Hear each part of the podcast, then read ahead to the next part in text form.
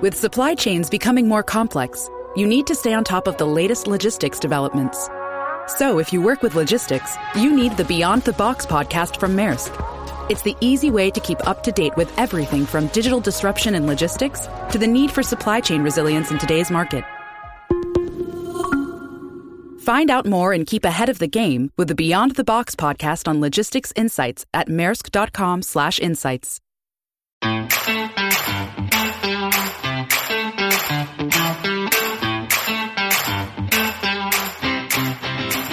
Good afternoon, Seven Investors, and welcome to the Wednesday edition of Seven Investing Now. My name is Daniel Brooks Kline, and I'm the host of the program. I'm being joined today by Manisha Samy and Max Chatsko. This is a busy week for the two of you as you're attending the virtual version of the annual JP Morgan Healthcare Conference. Max, we'll start with you. How you holding up? Do I need to send coffee? Do I need to to drone in some uh, five hour energy? How, how, how's it going? Well, Dan, I'm going to give you one more thing to make fun of me about. Uh, I don't actually drink caffeine. I, I drink decaf coffee. Oh, oh come God, on! Disown me now. Yes, it's true. Oh, dear. So I'm trying to to stick with one caffeinated beverage a day. Uh, and if it's coffee, I am. If I go to a Starbucks, I'm actually drinking decaffeinated coffee more often than not. Uh, Manisha, what's your your beverage of choice? Please tell me you're not drinking like decaf. I don't know, like kombucha or who knows what ridiculous things are out there. Max is doing here. Uh, basically, it's like five cups of coffee a day, and that's how I roll. Uh, right now, if I look tired, it's because I'm only on my like third coffee, not my fifth. So we're going to go with a different format today. Of course, we want your questions, we want your comments. Uh, keep it in the healthcare area. If there's something that happened, maybe retail or something, you really want to talk about target earnings, feel free to ask me a question. But for the most part, let's keep it to healthcare. It's going to be a different show. Max and Manisha each have three things from the JP Morgan conference they're going to talk about. Uh, and I'm largely going to, going to sit back and listen. But before we do that, uh, it's a strange political time, and that kind of deserves some comment. First of all, we do this show at noon. Next Wednesday at noon is the inauguration of the president during an especially tense time. We're going to move seven investing now till 11. We're going to go an hour early. We don't want to rob viewers from the inauguration. Of course, we assume you'd stick with us. So we're going to go at 11 o'clock next Wednesday. And uh, second, as we tape this, the uh, the House is voting on a historic second impeachment of the president. That's going to go to the Senate. Nothing is likely to happen until the president's term is ended anyway. But we kind of get besieged by questions. How does this impact the market? Uh, what does this mean for this stock? And here's the reality there could be some short term volatility. Uh, we're going to see a change in power to a Democratic president and a just barely Democratic controlled Congress. Um, and what's that going to mean? It's going to mean a little. It's going to mean more votes come up because McConnell uh, famously kept a lot of things from being voted on, and it doesn't appear that Chuck Schumer, as majority leader, is going to do that. It's going to mean that there's some possibility of, say, regulation of big tech. There could be minor tax, tax changes, but remember, this is a 50 50 Senate and a very close House. You are not going to see big swings in policy. And the same is true with whatever might happen over the next few days. There could be unrest, there could be violence. The reality is that doesn't stop good companies from being good companies. So it's one of those things. Uh, we say focus on the long term. We'd like you to focus on the long term. With that, we are going to the JP Morgan conference. I'm more familiar with the PF Chang's conference uh, on fast food. Uh, this is one I had never heard of until you guys brought it up, which is probably embarrassing given what I do for a living. But uh, Manisha, quick headline here. Uh, COVID 19 will likely be an endemic play. And I, I, embarrassingly admitted this before the show. I had to look up the word endemic. Does this mean that we're going to take a COVID 19 vaccine or some variant of it every single year? I think it's very likely. Um, so we've had a number of vaccine makers uh, during JPM uh, comment on that. So they're saying, okay, well, the current version of vaccine it will protect against uh, the current strain of um, the virus and maybe one or two mutations. But after a year or so, uh, Moderna is one of these uh, companies. They're saying, we don't know if our vaccine will work uh, if the virus continues to mutate. Um, so, a year or two years from now, we don't know if, if our vaccine will work. And so, right now, they're they're already looking at new formulations of it. So, but is that just like the the flu vaccine, where it sort of just changes every year? And and let me ask, and you can both weigh in. Do companies make money on the flu vaccine, or is this just a very? It's not very expensive, so I can't imagine there's a there's a big margin there.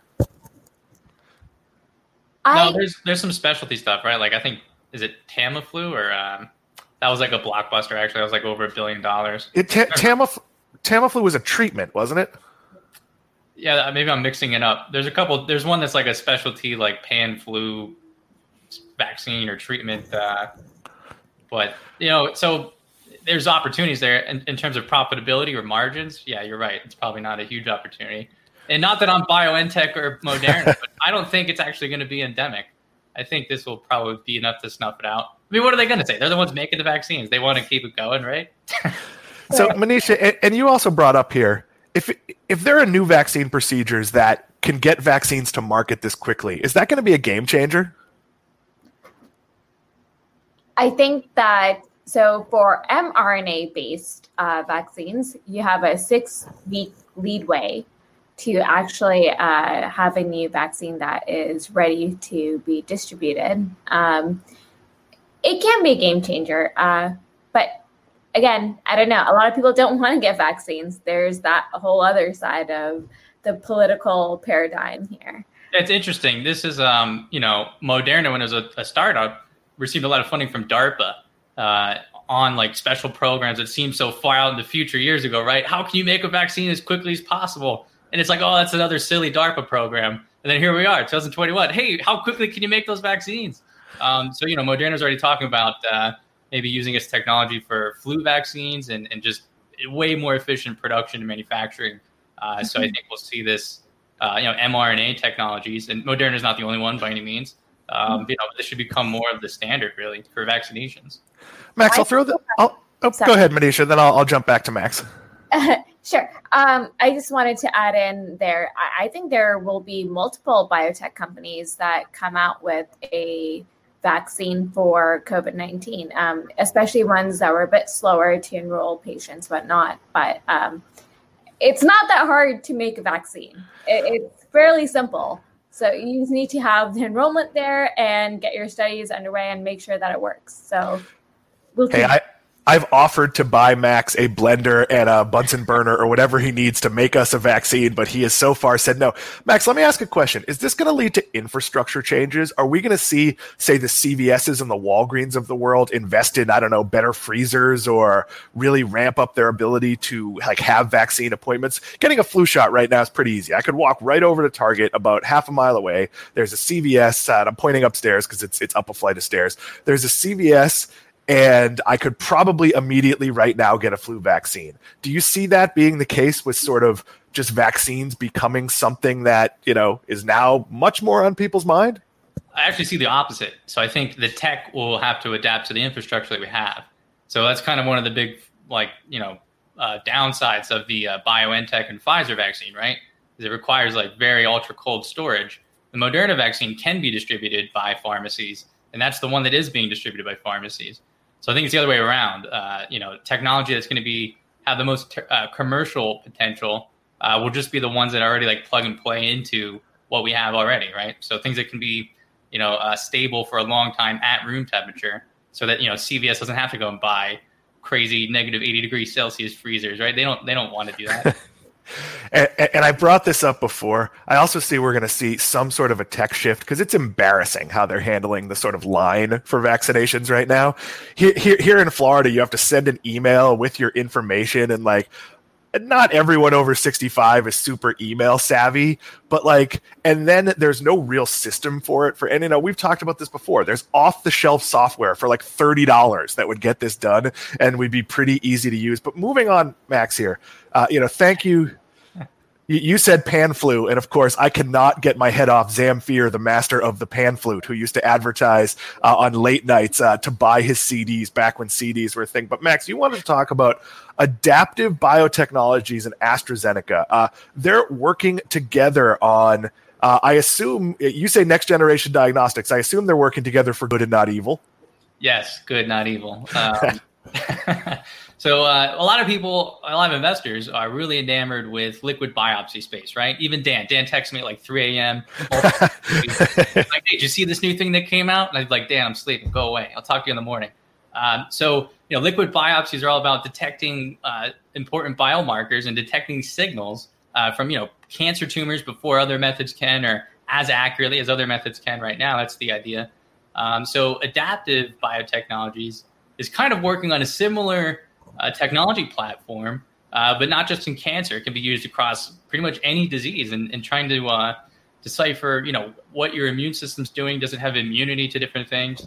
Uh, so, for instance, it has something called T-Detect, uh, and that's a COVID test, but it doesn't detect neutralizing antibodies, which can actually wane over time, even if you're still immune to the coronavirus. Uh, detect something called T cells, which are a much more accurate way to go about it. Um, so you can have T cells circulating and not antibodies. And um, so the T detect test was actually way more accurate uh, at detecting who's been exposed to the coronavirus uh, than antibody tests were in the study. So that's about to hit the market. Maybe it's already on the market right now. Um, but that same technology is going to be used by AstraZeneca uh, um, in in cancer applications right now, and it could lead to again more T cell tests for cancer. So it could be a very novel way to get some next generation diagnostics on the market. It also helps to validate um, adaptive biotechnology's approach uh, to how it's building out its pipelines. So it has testing, it has diagnostic tests for different uh, applications. It also has its own drug uh, pipeline. So uh, it's a company I've been watching pretty closely, and uh, this is more good news for adaptive biotechnology. Max, let me jump in here. Is this going to change how we go to the doctor? I mean, I've I've had physicals for you know whatever forty something years, and you go and they they you know check your breathing, they look in your ears, they look in your nose, couple other things. You they they take a blood test. Uh, you know, you pee in a cup. It's all pretty much the same. Is this going to be we go take a couple of tests and like we come in and there's a report card telling us like all the diseases we have and what we don't? And uh, d- is this going to be a wholesale shift? Yeah, I think this is to, uh, you know, in time, like multiple companies, but certainly something like an adaptive biotechnology, right? Because you go and get a blood test and they can count or kind of sort of try to quantify what, uh, you know, populations of blood cells you have and how accurate are those, right? They can get all clogged up. I actually had a test a couple years ago um, and I got a call, like Saturday morning uh, from my doctor and she was on her cell phone. She said, you need to go to the emergency room right now. And I was like, why? She's like, do you have a sore throat or anything? I was like, no.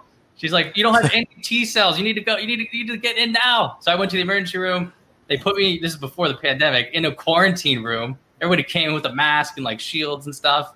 And I was like, oh, what? And then I got a blood test. It turned out they just screwed up the test at my doctor's office, right?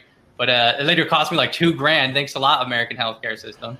Um, dear, dear God, I don't know that I would have survived that, and I most certainly wouldn't have told my mother had that happened because that that that is my absolute most terrifying go to the doctor feel is you know you, you feel fine and they're like no no no like you have to go to the emergency room right now. We're gonna move back to Manisha here, but we are talking the J.P. Morgan Healthcare Conference that's going on as we speak. We're actually pulling Max and Manisha out of the conference. They probably needed a break anyway. as these these virtual conferences are just miserable. I, it, it's virtual CES as well, and I've mostly been following live blogs and media coverage. I just I, it's not as appealing to me remotely. But Manisha, you're saying Illumina has lost its edge, or it's losing its edge. Uh, there's more private DNA sequencing companies emerging, uh, emerging.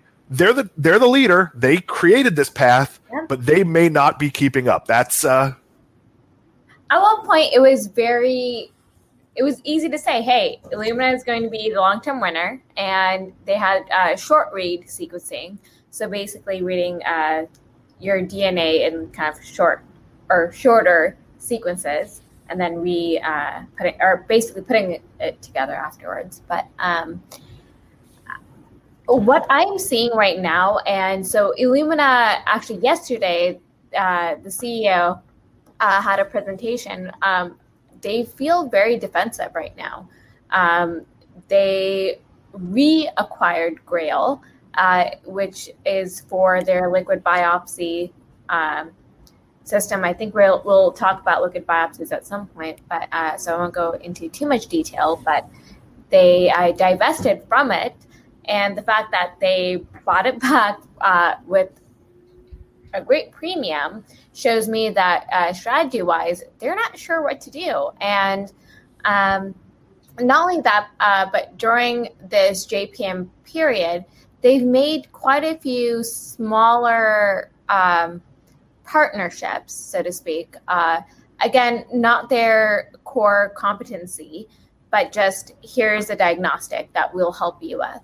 Um, so some of these companies included Merck, uh, Kura Oncology, um, and even larger companies like Eli Lilly. Uh, again, I think they're afraid that they're losing their kind of core franchise. So they're not the best at sequencing anymore, in my opinion. Or maybe they still are, but there are other technologies that are competing with them. Yeah, it always seemed odd to me, right? Like Illumina was always priced like I, I don't know what it's at now, right? Fifty billion dollar market cap. Um, but even like before the pandemic in this crazy bull market, it was at like a forty billion dollar market cap. So the total global sequencing market is measured in like you know maybe four, five, six billion dollars total. So it just seemed weird. Like everybody's pricing in Illumina as if it like won the future forever and it would never change. Uh, but the way that Illumina has lowered the cost of sequencing is with some funny math and also by building mar- larger and larger machines. And that's not the future, right? Biology is going more distributed. You want to have smaller machines. You want to take advantage of more computing power. So long read or even nanopore do that. Illumina does not uh, with short read. So you know it's going to have some niche applications, I think, with like maybe some diagnostics here and there. But increasingly, the, the information we want to get out of the genome when you go to the doctor, Dan, uh, is you know from technology platforms like what Pacific Biosciences has or what Oxford Nanopore has. Um, so Illumina is kind of like falling behind in, in terms of where the field is moving. So, Max, let me, let me jump in. I think of this, and, and, tell me if it applies in biotech. I think of this as the Starbucks dilemma. So, Starbucks spends all this money uh, developing mobile and order and pay. Then they prove it works by spending all the marketing money to roll it out. And then Dunkin' Donuts goes, okay, let's add mobile order and pay. And it's not hard to do second. And I know science doesn't exactly work that way, but that puts a pressure on the leader to then come up with something new and something new and something new. Is that sort of the way this is working in the biotech space? Well, I think Illumina created, like, they showed that sequencing had a, a, commercial uh, opportunity. Um, you know, I think everybody always wanted coffee right before Starbucks and, and Dunkin' Donuts, right? Um, so sequencing wasn't a thing like 20 years ago. So Illumina kind of created the market, but now other companies are uh, taking advantage of the market and, and doing it better with better technology, better data, and hopefully cheaper tests. Uh, so I think that's going to leave Illumina behind. You are watching Seven Investing now, the only show that will ever try to link Starbucks Mobile and Order Order and Pay to DNA sequencing. Uh, Max, you wanted to talk about, and I'm not sure I'm going to pronounce this right. BeiGene and Novartis collaborating. Uh, so they're working together. Is it an album? Is it what are they working on? Yeah, it's a new country album. Uh, no, I think it's uh, Beijing. Is that Manisha? Is that how you say it? Like Beijing, but Beijing. Okay. Got it. So, uh, BeiGene and Novartis announced a collaboration for uh, a drug that's already approved in the Chinese market, uh, and BeiGene is going to get 650 million dollars up front. So that's a huge amount of money to get up front. And again, it's because of the maturity uh, of this asset.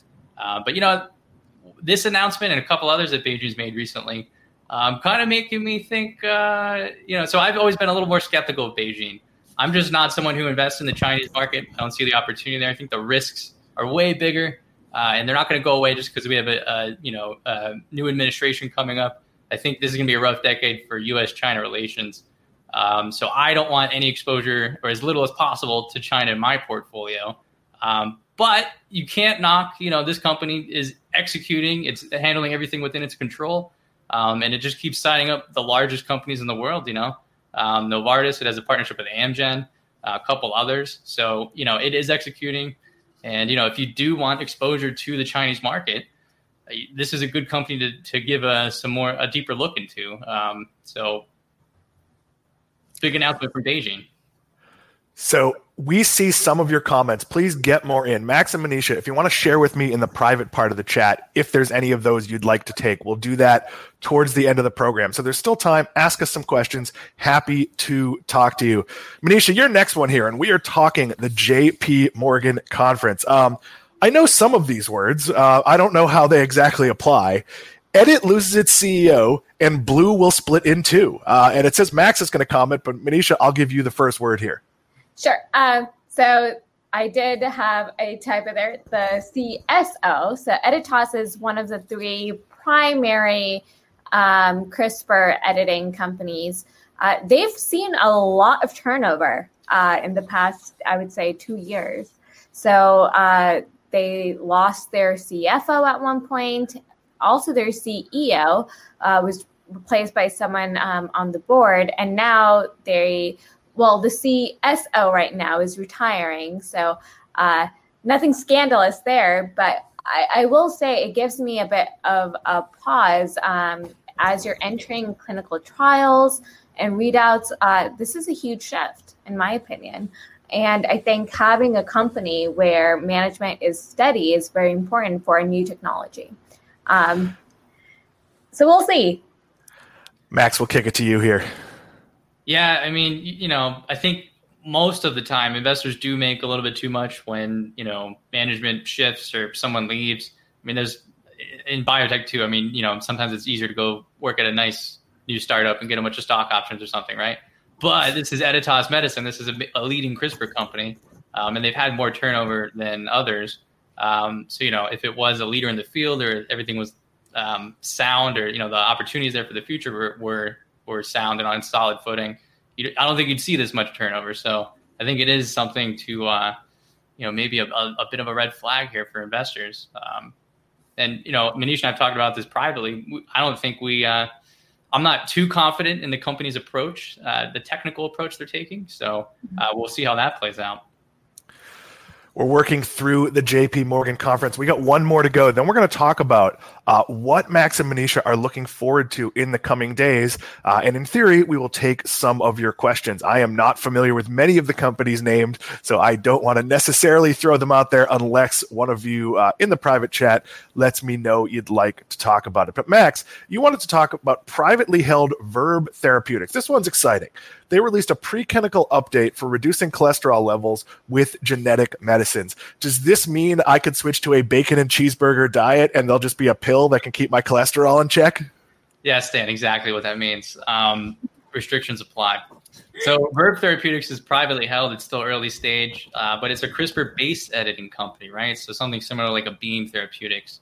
Uh, so it reported preclinical data in non-human primates, uh, but one treatment of its uh, gene editor or base editor, I should say, uh, reduced LDLC cholesterol by 61% six months later. Uh, so this was for people who have a certain um, mutation, I believe. Um, so they're currently going after uh, a certain type of disease. I can't pronounce it. I'm not going to try. Uh, but it's different from a lot of the rare diseases that genetic medicines are going after. It affects about one in 200 people. So it's not quite a rare disease, I wouldn't say. Um, and this is, you know, showing that genetic medicines are moving into more complex diseases or diseases that are uh, affecting more of the population.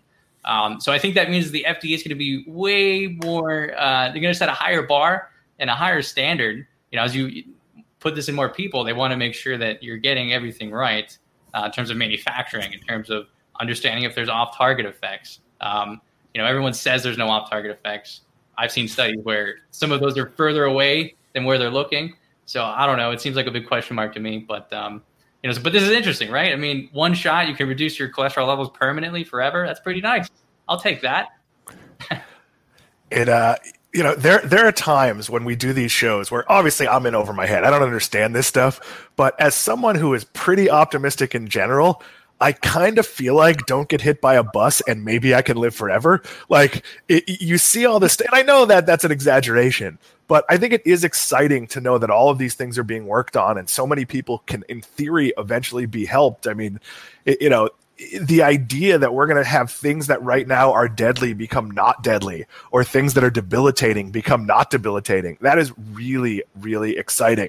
You, of course, are watching Seven Investing now we are about half of the team. We are three out of seven of the lead advisors for Seven Investing. And what is Seven Investing? It is a subscription based service where, at the heart of it, you give us $17 a month. Do that through our website. Don't give us in the street $17 a month. Give us $17 a month, and we will send you our seven best stock picks each month. Each of us, each of us makes one pick, and we write a big long thing about it, explaining every aspect of it. We have a giant phone call where we all spend 15 minutes. It always goes to like 30 or 40 each, where we present to the team and then answer questions. So not only do you get the bull case for each stock, you also get the bear questions. You get the full picture of our thesis, of our convictions. How do you join? You join by going to seveninvesting.com slash subscribe. We appreciate you doing it. On Friday this week, we're doing our call for new members. That's a private Zoom just for new members. We're doing our members only call where we look back at some of our picks just for our members.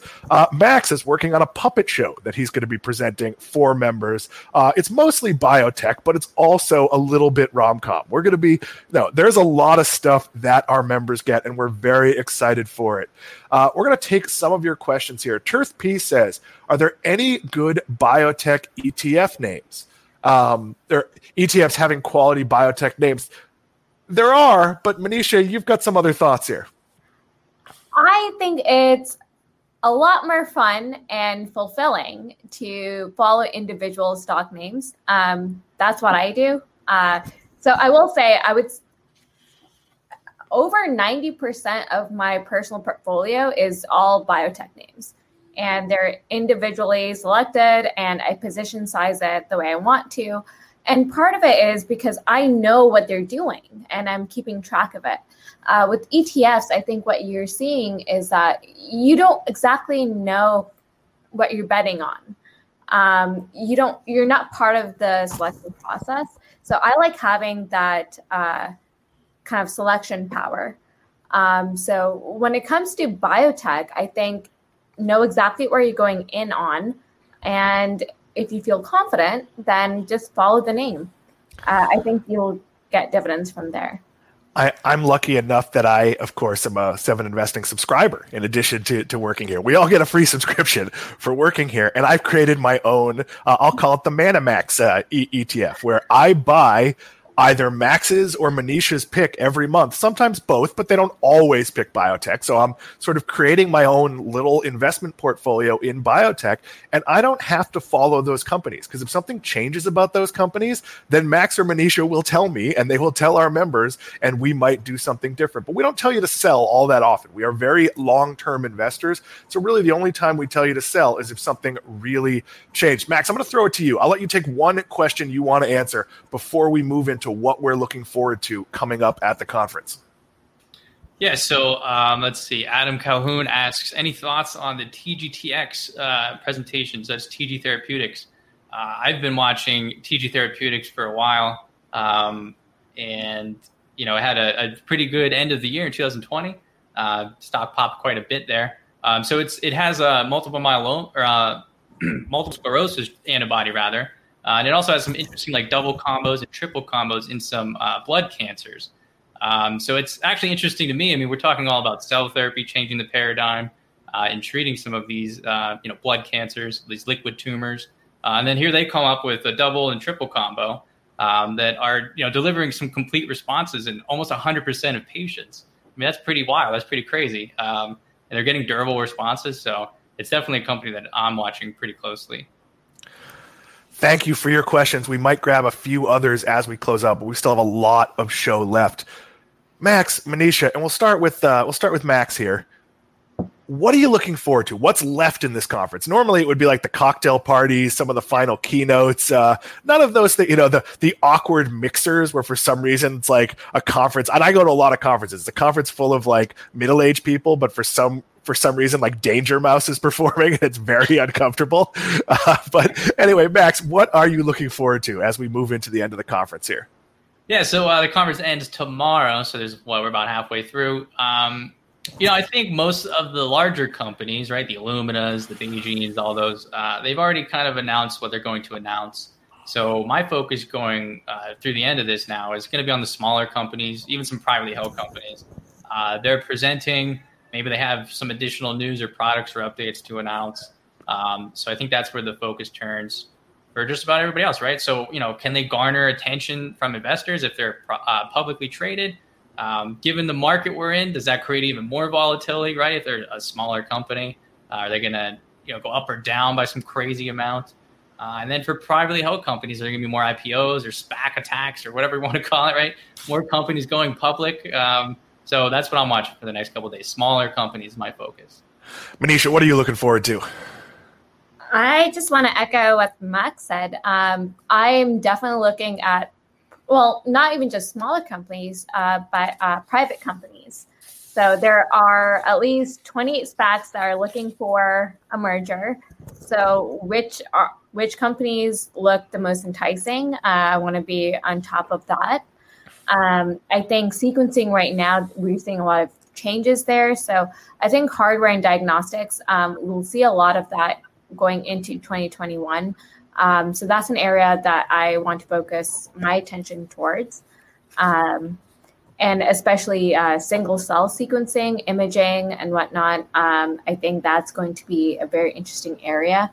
Um, as far as drug pricing goes, that's that's always a conversation. You always have panels on that. I will always be listening to those um, because we are seeing some life changing therapies that are being improved. And the next thing we need to figure out is, well, how do we afford these therapies that are that are life changing? Um, we'll be following up the conference uh, on on next week's program or one of the programs next week, and of course, we'll let Max and Manisha pick one biotech procedure for me to get live on air, uh, and we'll do a very special episode. Uh, we probably legally cannot do that. Adam Calhoun says, by the way, I love Seven Investing and really appreciate the access. We absolutely appreciate you, Adam. Uh, you know, thank you that. JE says, I'm going to make my HSA all biotech. Um, I, can you invest the money in your HSA? I wasn't even aware you could do that. that yeah, Max? They, they, let you go in like ETFs or uh, I have some Vanguard in my HSA. Um, I might not do that HSA, but uh, with biotech or some of those ETFs, some of those ETFs are driving a current biotech bubble. Wait, wait, Max. Unless you pick the stock picks that we have right? well, true, but I don't think you can pick individual stocks in your in your HSA. But uh, so I would just, I would be cautious about biotech ETFs right now. They are uh, driving some crazy valuations, and I think it's causing a lot of people to buy the tickers in there without understanding what they're getting into. And I don't think it's going to end well. So be careful and be really careful with that. Uh, I saw some questions about NanoX and uh, you know some other companies that are on the speculative side, and just know what you're getting. You know, it, it's we we we have many friends in our world that that are on one side of that, but everyone agrees it's risky. So when you're buying a risky early stage company, keep it accordingly small in in your portfolio. You basically want to be in a scenario where if four of five little bets you had fail, it's not that big a deal if one of them succeeds. So for some of these smaller, these earlier stage stocks, go carefully. That's why I'm buying small stakes in a lot of different stocks, and I consider it like a whole separate basket of my portfolio. And and I think of it as the I don't even think about this. Every now and then I look over and I go like, why is this thing that I don't even know what the ticker symbol stands for up 932 percent today. Oh wait, now it's down 400. Like like these can be really volatile, but it is now time to hit our finisher. Sam Bailey, if you could share the graphic, we would appreciate it. Which of these areas will see the first $100 billion company? Max wrote this question. Cell therapy, about 19.4% of you said that. Genetic medicine, 39.3%. That was the winner. Genetic testing, 25.7%. Liquid biopsy, 15.6%. Max, I'll give you the first word, given that it was your question. Yeah, I actually had trouble filling this out. Uh, it's a good question if I say so myself. Um, I actually went with liquid biopsy, which was the last one on there. I just think the market there is going to mature more quickly. I don't. I think there will be other 100 billion dollar companies in all of these. Um, genetic medicine is tough. A 100 billion dollar company, a 100 billion dollar drug company, those are kind of rare but maybe I don't know. Right, Manisha? No. Manisha, your thoughts? I actually picked genetic medicines. Um, I and for a number of reasons. Um, there's a lot that can fall into that bucket, right? So you have RNA medicines, you have uh, gene editing, and whatnot. So all of those uh, types of modalities to treat patients falls into one thing. And right now, we are seeing high sticker prices. So I don't see why these companies wouldn't be trading at higher valuations. Um, is there going to be one company that really succeeds? Who knows? Uh, but I think everyone's looking for the next Regeneron. So I think it's possible. With that, we are going to close down this edition of Seven Investing now. Let's remind everyone again a week from today, we're going to go at 11 o'clock so as not to step on the inauguration. So, a special one hour earlier edition. How do you get in touch with us? It is really easy info at seveninvesting.com. That's our email. It's usually Steve Symington, but he passes them out to all of us so we can all answer your questions. And of course, we are all on Twitter, but the company account is at Seven Investing. Please follow us on Twitter. Sign up for our YouTube. Tell your friends. We are a, a word of mouth. This is not a company that spends billions of dollars on marketing. This is a company that's growing and succeeding because of all of you, and we thank you for it. With that, for Manisha Samy, for Maxx Chatsko, I am Dan Kline. We'll see you Friday.